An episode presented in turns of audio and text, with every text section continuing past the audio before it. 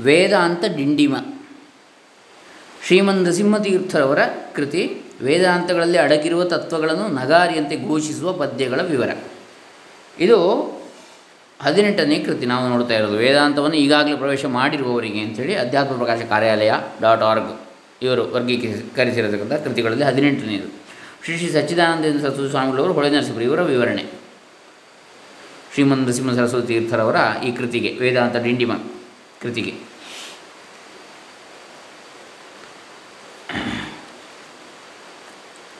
ಇದರಲ್ಲಿ ಪ್ರಕಾಶಕರು ಹೇಳ್ತಾರೆ, ಬ್ರಹ್ಮಜ್ಞಾನ ಒಂದರಿಂದಲೇ ಮುಕ್ತಿ ಎನ್ನುವ ಮೂಲ ತತ್ವವನ್ನು, ಅದನ್ನು ಸಾಧಿಸುವ ಬಗೆಯನ್ನು ಈ ವೇದಾಂತ ಡಿಂಡಿಮವು ನಿಚ್ಚಳವಾಗಿ ನಗಾರಿಯಂತೆ ಸಾರುತ್ತಲಿದೆ. ಸಾಮಾನ್ಯರಿಗೂ ಸಹಿತ ಇದರೊಳಗಿನ ತಿರುಳ ಸವಿಯು ವೇದಾಂತದ ಮುಖ್ಯ ಜೀವಾಳವು ಸುಲಭವಾಗಿ ದೊರೆಯಲಿ. ಸುತ್ತಲಿನ ಹತ್ತು ಜನರು ವೇದಾಂತದ ಹಾದಿಯಲ್ಲಿ ಸಾಗಿ ಜ್ಞಾನಕ್ಕೆ ಬೇಕಾದ ಸಾಧನೆಯನ್ನು ಮಾಡಲಿ, ಮುಕ್ತಿಯನ್ನು ದೊರಕಿಸಿಕೊಳ್ಳಲಿ ಎಂಬ ಕರುಣೆ. ಉಪಕಾರದ ಕಳಕಳಿಯಿಂದ ಶ್ರೀ ಶ್ರೀ ಸಚ್ಚಿದಾನಂದ ಸರಸ್ವತಿ ಸ್ವಾಮಿಗಳು ಅರ್ಥದೊಡನೆ ವಿವರಣೆಯನ್ನು ಸೇರಿಸಿ ಗ್ರಂಥ ವಿಷಯವನ್ನು ಮತ್ತಷ್ಟು ಸ್ಫುಟಗೊಳಿಸಿದ್ದಾರೆ.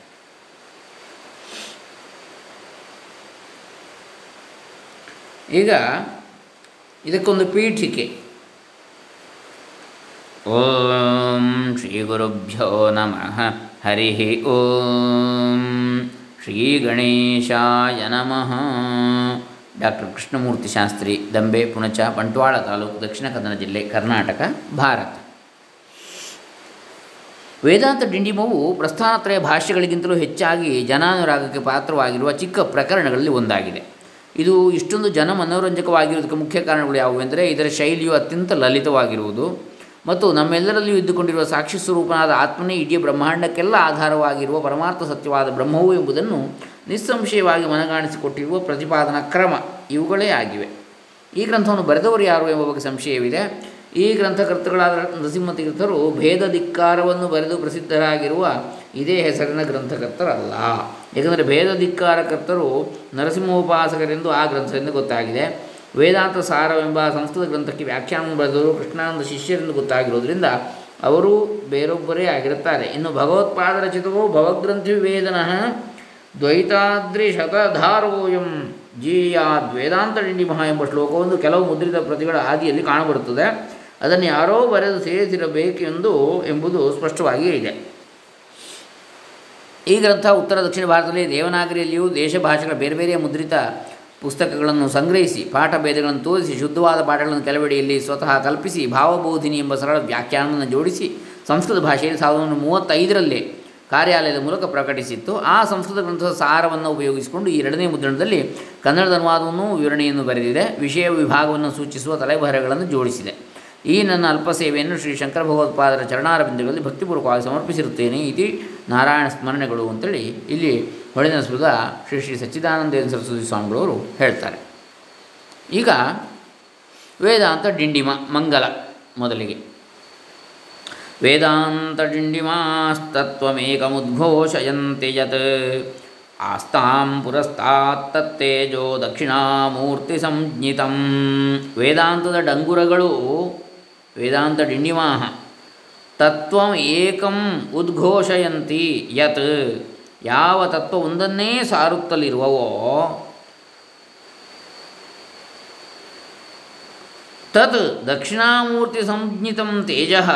ಆ ದಕ್ಷಿಣಾಮೂರ್ತಿ ಎಂಬ ಹೆಸರಿನ ತೇಜಸ್ಸು ಪುರಸ್ತಾತ್ ಆಸ್ತಾಂ ನಮ್ಮ ಮುಂದೆ ಇರಲಿ. ವೇದಾಂತಗಳು ಅಂತ ಹೇಳಿದರೆ ಉಪನಿಷತ್ತುಗಳು.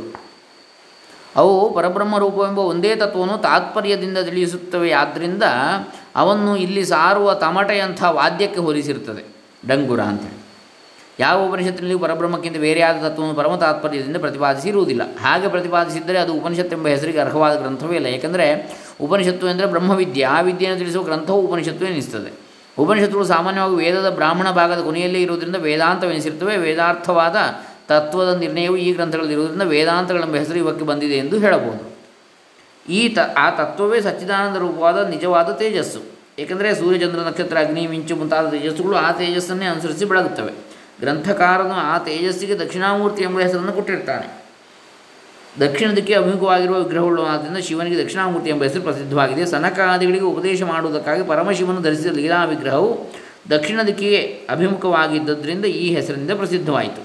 ವೇದಾಂತದಲ್ಲಿ ತಾತ್ಪರ್ಯದಿಂದ ಪ್ರತಿಪಾದಿತವಾಗಿರುವ ನಿರಾಕಾರ, ನಿರ್ಗುಣ, ಪರಬ್ರಹ್ಮವೇ ಉಪಾಸಕರ ಅನುಗ್ರಹಾರ್ಥವಾಗಿ ಲೀಲಾ ಶರೀರವನ್ನು ಧರಿಸಿ ಸಾಕಾರವು ಸಗುಣವೂ ಮನೋವಾಕ್ಯಗಳಿಗೆ ಗೋಚರವಾಗುತ್ತದೆ ಎಂಬುದನ್ನು ತಿಳಿಸುವುದಕ್ಕಾಗಿ ದಕ್ಷಿಣಾಮೂರ್ತಿ ಎಂಬ ಹೆಸರಿನ ತೇಜಸ್ಸು ಎಂದಿರುತ್ತದೆ.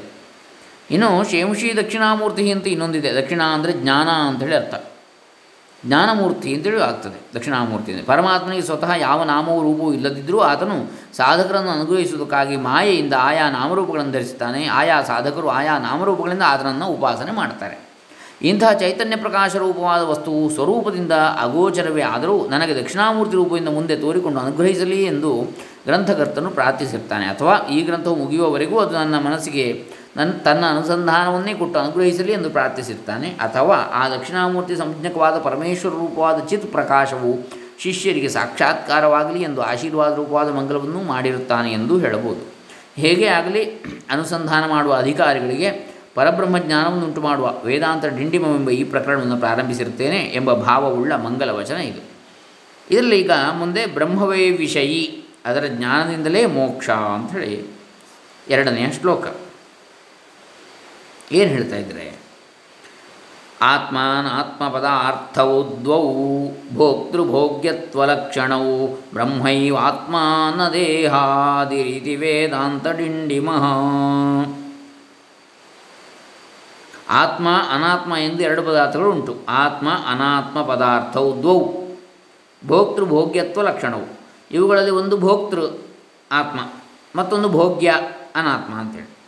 ಬ್ರಹ್ಮ ಏವ ಆತ್ಮ ನ ದೇಹಾದಿಹಿ ಇತಿ ವೇದಾಂತ ಟಿಂಡಿಮ ಬ್ರಹ್ಮವೇ ಆತ್ಮನು ದೇಹಾದಿಗಳಲ್ಲ ಹೀಗೆಂಬುದು ವೇದಾಂತಗಳ ಡಂಗುರ. ಏನಿದರ ವಿವರಣೆ? ಆತ್ಮ ಅನಾತ್ಮ ಎಂಬ ಪದಾರ್ಥ ವಿವೇಕವನ್ನು ಜಿಜ್ಞಾಸುಗಳು ಮೊದಲು ಮಾಡಿಕೊಳ್ಳಬೇಕು. ಆತ್ಮನೆಂದರೆ ತಾನು, ಅನಾತ್ಮನೆಂದರೆ ತಾನಲ್ಲದ್ದು. ತಾನೆಂಬುದು ಯಾವುದೇ ಎಂಬುದನ್ನು ತಿಳಿದುಕೊಳ್ಳುವುದು ಹೇಗೆ? ಎಂದರೆ, ಭೋಕ್ತೃವಾಗಿರುವವನು ತಾನು ಭೋಗ್ಯವಾಗಿರುವುದು ತಾನಲ್ಲದ್ದು. ಯಾವುದು ಭೋಗ್ಯವಾಗಿರುವುದೋ, ಯಾವುದು ತನ್, ನನ್ನದು ಎಂದು ಕರೆಯುವುದಕ್ಕೆ ಬರುವುದೋ, ಅದು ತಾನಲ್ಲದ್ದು. ನನ್ನದು ಅಂತ ಹೇಳುವಂಥದ್ದು. ಯಾವುದು ನನ್ನದು ಎನ್ನುವುದಕ್ಕೆ ಆಗಲಾರದೋ, ಅದೇ ತಾನು. ಈ ಲಕ್ಷಣದಿಂದ ನೋಡಿದರೆ ದೇಹವೇ ಮುಂತಾದವುಗಳು ಯಾವುವು? ತಾನಲ್ಲವೆಂದಾಗ್ತದೆ. ಬ್ರಹ್ಮವೇ ನಿಜವಾಗಿ ತಾನು. ಬ್ರಹ್ಮವು ಎಲ್ಲಕ್ಕೂ ಒಳಗಿನ ಆತ್ಮನು, ಆತ್ಮನನ್ನು ನನ್ನ ಆತ್ಮನು ಎಂದು ವ್ಯವಹರಿಸುವುದಿಲ್ಲವೇ ಎಂದು ಯಾರಾದರೂ ಕೇಳಬಹುದು. ಹಾಗೆ ವ್ಯವಹರಿಸುವುದುಂಟು, ಆದರೆ ಆ ಪ್ರಯೋಗವು ಅಜ್ಞ ವ್ಯವಹಾರದಿಂದ ಅಥವಾ ಗೌಣ ವ್ಯವಹಾರದಿಂದ ಆಗಿರ್ತದೆ ಜನರಿಗೆ ತಮ್ಮ ಸ್ವರೂಪ ಯಾವುದೆಂದು ಗೊತ್ತಿಲ್ಲದೆ ದೇಹಾದಿಗಳಲ್ಲಿಯೂ ತಪ್ಪಾಗಿ ಆತ್ಮಬುದ್ಧಿ ಆಗುತ್ತಿರುವುದರಿಂದ ನನ್ನ ನಿಜವಾದ ಆತ್ಮನು ಯಾರು ಎಂದು ಅಜ್ಞರು ಕೇಳಬಹುದು. ಅಥವಾ ಕಲ್ಲಿನ ಬೊಂಬೆ ಎನ್ನುವಂತೆ ನನ್ನ ಆತ್ಮ ಎಂದು ಗೌಣವಾಗಿ ವ್ಯವಹರಿಸಬಹುದು. ಕಲ್ಲಿನ ಬೊಂಬೆ, ನನ್ನ ಆತ್ಮ ಅಂತೇಳಿ. ಯಾಕಂದರೆ ಕಲ್ಲೇ ಬೊಂಬೆಯಾಗಿರುವಂತೆ ನಾನು ಎಂಬುದೇ ನಿಜವಾಗಿ ಆತ್ಮನಾಗಿರುವುದರಿಂದ. ನನ್ನ ಆತ್ಮ ಎಂದು ಮುಖ್ಯಾರ್ಥದಲ್ಲಿ ನಾನು ಆತ್ಮ ಎಂಬ ಎರಡು ಪದಾರ್ಥಗಳನ್ನು ತೋರಿಸುವುದಕ್ಕೆ ಆಗುವುದಿಲ್ಲ. ಬ್ರಹ್ಮವೇ ಆತ್ಮನೆಂಬುದನ್ನು ತೈತಿರ್ಯದಲ್ಲಿ ಅನ್ನಮಯ, ಪ್ರಾಣಮಯ, ಮನೋಮಯ, ವಿಜ್ಞಾನಮಯ, ಆನಂದಮಯ ಎಂಬ ಒಂದಕ್ಕಿಂತ ಒಂದು ಒಳಗಿರುವ ಮಿಥ್ಯಾತ್ಮನನ್ನು ತೋರಿಸಿದ ಬಳಿಕ ಬ್ರಹ್ಮ ಪುಚ್ಛಂ ಪ್ರತಿಷ್ಠಾ, ಬ್ರಹ್ಮವೇ ಈ ಭೋಕ್ತೃವಾದ ಆನಂದಮಯನಿಗೆ ಪುಚ್ಛವು, ಪ್ರತಿಷ್ಠೆಯು, ಆಧಾರವು. ತೈತಿರ್ಯ? ಉಪನಿಷತ್ತು ಎರಡು ಎರಡು, ಐದು ಎಂದು ಎಲ್ಲಕ್ಕೂ ಒಳಗಿನ ಆತ್ಮವು ಬ್ರಹ್ಮವೇ ಎಂದು ಹೇಳಿದೆ. ಯತ್ ಸಾಕ್ಷಾತ್ ಅಪರೋಕ್ಷಾತ್ ಬ್ರಹ್ಮಯ ಆತ್ಮ ಸರ್ವಾಂತರ. ಬೃಹದಾರಣ್ಯಕ ಮೂರು, ನಾಲ್ಕು, ಒಂದು. ಅದು ನೇರವಾಗಿ ಅಪರೋಕ್ಷವಾಗಿರುವ ಬ್ರಹ್ಮವು ಅದೆಲ್ಲಕ್ಕೂ ಒಳಗಿನ ಆತ್ಮನು ಎಂದು ತಿಳಿಸಿದೆ. ಹೀಗೆ ವೇದಾಂತಗಳಲ್ಲಿ, ಉಪನಿಷತ್ತುಗಳಲ್ಲಿ ಬ್ರಹ್ಮವೇ ಆತ್ಮನೆಂದು ಸಾರಿ ಸಾರಿ ಹೇಳಿರುತ್ತದೆ ಅಂತೇಳಿ ಹೇಳ್ತಾರೆ. ಜ್ಞಾನ ಪದಾರ್ಥವು ದ್ವಾವ್ ಆತ್ಮಾನೋ, ದ್ವಾವ್ ಆತ್ಮನೋ ಬಂಧಮುಕ್ತಿದೌ ಜ್ಞಾನಂ ಮುಕ್ತಿರ್ ನಿರ್ಬಂಧೋ ಅನ್ಯದಿತಿ ವೇದಾಂತ ಡಿಂಡಿಮಃ. ಜ್ಞಾನಂ ಮುಕ್ತಿರ್ನಿಬಂಧೋನ್ಯದಿತಿ ವೇದಾಂತ ಡಿಂಡಿಮಃ. ಜ್ಞಾನ ಅಜ್ಞಾನ ಎಂದು ಎರಡು ಪದಾರ್ಥಗಳು ಉಂಟು. ಆತ್ಮ ಅನಾತ್ಮ ಆಯಿತು. ಈಗ ಜ್ಞಾನ ಅಜ್ಞಾನ. ಆತ್ಮನು ಬಂಧ ಮುಕ್ತಿದವು. ಇವುಗಳಲ್ಲಿ ಒಂದು ಬಂಧನಕ್ಕೆ ಕಾರಣ ಆಗ್ತದೆ ಆತ್ಮನಿಗೆ. ಯಾವುದು? ಅಜ್ಞಾನ. ಮತ್ತೊಂದು ಮುಕ್ತಿಯನ್ನು ಕೊಡುವಂಥದ್ದು ಜ್ಞಾನ. ಜ್ಞಾನವೇ ಮುಕ್ತಿಯು ಮತ್ತೊಂದೇ ಬಂಧವು? ಜ್ಞಾನ ಮುಕ್ತಿರ್ ನಿಬಂಧೋನ್ಯತ್ ಇತಿ ವೇದಾಂತ ಡಿಂಡಿಮಹ. ಹೀಗೆ ಎಂಬುದು ವೇದಾಂತಗಳ ಡಂಗುರ. ಅಂದರೆ ಹಿಂದೆ ಹೇಳಿರುವ ಆತ್ಮಾನಾತ್ಮ ವಿವೇಕ ಜ್ಞಾನದಿಂದ ಆಗುವ ಪ್ರಯೋಜನವನ್ನು ಇಲ್ಲಿ ಹೇಳಿದೆ. ಆತ್ಮಾನಾತ್ಮಗಳ ಸ್ವರೂಪವನ್ನು ನಿಶ್ಚಯಿಸುವುದೇ ಜ್ಞಾನ. ಈ ಆತ್ಮ ಅನಾತ್ಮಗಳನ್ನು ಒಂದರಿಂದ ಒಂದನ್ನು ವಿಂಗಡಿಸಿಕೊಳ್ಳದೆ ಒಂದರಲ್ಲಿ ಮತ್ತೊಂದನ್ನು, ಒಂದರಲ್ಲಿ ಮತ್ತೊಂದರ ಧರ್ಮಗಳನ್ನು ಅಧ್ಯಾರೋಪ ಮಾಡಿಕೊಂಡು ನಾನು ನನ್ನದು ಎಂಬ ವ್ಯವಹಾರಕ್ಕೆ ಕಾರಣವಾಗಿರುವ ಬುದ್ಧಿಯೇ ಅಜ್ಞಾನ. ಜ್ಞಾನ, ವಿದ್ಯೆ, ಸಮ್ಯಕ್ ದರ್ಶನ ಇವುಗಳೆಲ್ಲ ಪರ್ಯಾಯಗಳು. ಅಜ್ಞಾನ, ಅವಿದ್ಯೆ ಮಿಥ್ಯಾದರ್ಶನ ಮಿಥ್ಯಾಜ್ಞಾನ ಮಿಥ್ಯಾಪ್ರತ್ಯಯ ಅಧ್ಯಾಸ ಭ್ರಾಂತಿ ಇವು ಕೂಡ ಪರ್ಯಾಯಗಳು. ಇವೆರಡೂ ಬಂಧ ಮುಕ್ತಿಗಳಿಗೆ ಕಾರಣವಾಗಿರ್ತವೆ. ಹಾಗಂದರೆ ಜ್ಞಾನವೇ ಮುಕ್ತಿ ಅಂದರೆ ಜ್ಞಾನದಿಂದಲೇ ಮುಕ್ತಿ ಆಗ್ತದೆ. ಹೀಗೆ ಅಜ್ಞಾನವೇ ಬಂಧ ಅಂದರೆ ಬಂಧಕ್ಕೆ ಕಾರಣ. ಹೀಗೆ ಜ್ಞಾನವು ಮೋಕ್ಷಕ್ಕೂ ಅಜ್ಞಾನವು ಬಂಧಕ್ಕೂ ಕಾರಣವೆಂಬುದನ್ನು ವೇದಾಂತಗಳಲ್ಲಿ ಸಾರಿರುತ್ತದೆ. ತರತಿ ಶೋಕಮಾತ್ಮವಿತ್, ಆತ್ಮನನ್ನು ಅರಿತುಕೊಂಡವನು ಶೋಕವನ್ನು ದಾಟುವನು. ಛಾಂದೋಗ್ಯ ಒಂದು ಮೂರು. ಜ್ಞಾತ್ವಾ ದೇವಂ ಮುಚ್ಚತೆ ಸರ್ವಪಾಶೈ. ಆ ದೇವನನ್ನು ಅರಿತುಕೊಂಡರೆ ಎಲ್ಲ ಭಾಷೆಗಳಿಂದಲೂ ಬಿಡುಗಡೆಯನ್ನು ಹೊಂದುತ್ತಾನೆ. ಶ್ವೇತಾಶ್ವತರ ಉಪನಿಷತ್ತು ಆರು ಹದಿಮೂರು. ತಮೇವ ವಿದಿತ್ವಾತಿ ಮೃತ್ಯುಮೇತಿ ಆತನನ್ನೇ ಅರಿತುಕೊಂಡರೆ ಅತಿ ಮೃತ್ಯುವನ್ನು ಹೊಂದುತ್ತಾನೆ. ಮೃತ್ಯುವನ್ನು ದಾಟ್ತಾನೆ, ಮೀರಿದವನಾಗ್ತಾನೆ ಅಂತ. ಶ್ವೇತಾಶ್ವತರ ಆರು ಹದಿನೈದು. ಅಸುರ್ಯ ನಾಮತೆ ಲೋಕಾ ಅವರು ಅಸೂರ್ಯವೆಂಬ ಲೋಕಗಳನ್ನು ಪಡೆಯುವರು. ಈಶಾವಾಸ್ಯ ಉಪನಿಷತ್ತು ಮೂರು.